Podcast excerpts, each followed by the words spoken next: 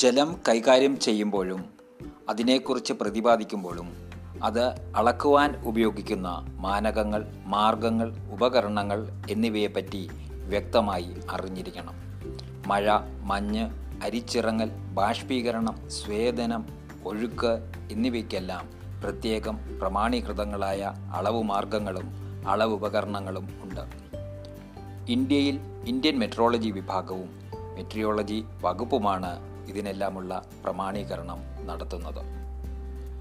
ക്രിസ്തുവിന് മുമ്പ് അഞ്ഞൂറ് നാനൂറ് വർഷങ്ങൾക്ക് മുമ്പ് തന്നെ ഗ്രീസിലും ഇന്ത്യയിലും മഴയുടെ ഏകദേശ അളവ് രേഖപ്പെടുത്തുന്നതിനുള്ള സംവിധാനങ്ങൾ നടപ്പിലുണ്ടായിരുന്നു.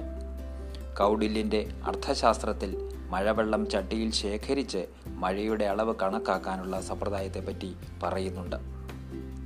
ആയിരത്തി അറുന്നൂറ്റി അറുപത്തിരണ്ടിൽ ഇംഗ്ലണ്ടിൽ ക്രിസ്റ്റഫർ റെൻ എന്ന ശാസ്ത്രജ്ഞൻ ഡിപ്പിംഗ് ബക്കറ്റ് ഉപയോഗിച്ച് മഴമാപിനി നിർമ്മിച്ചു.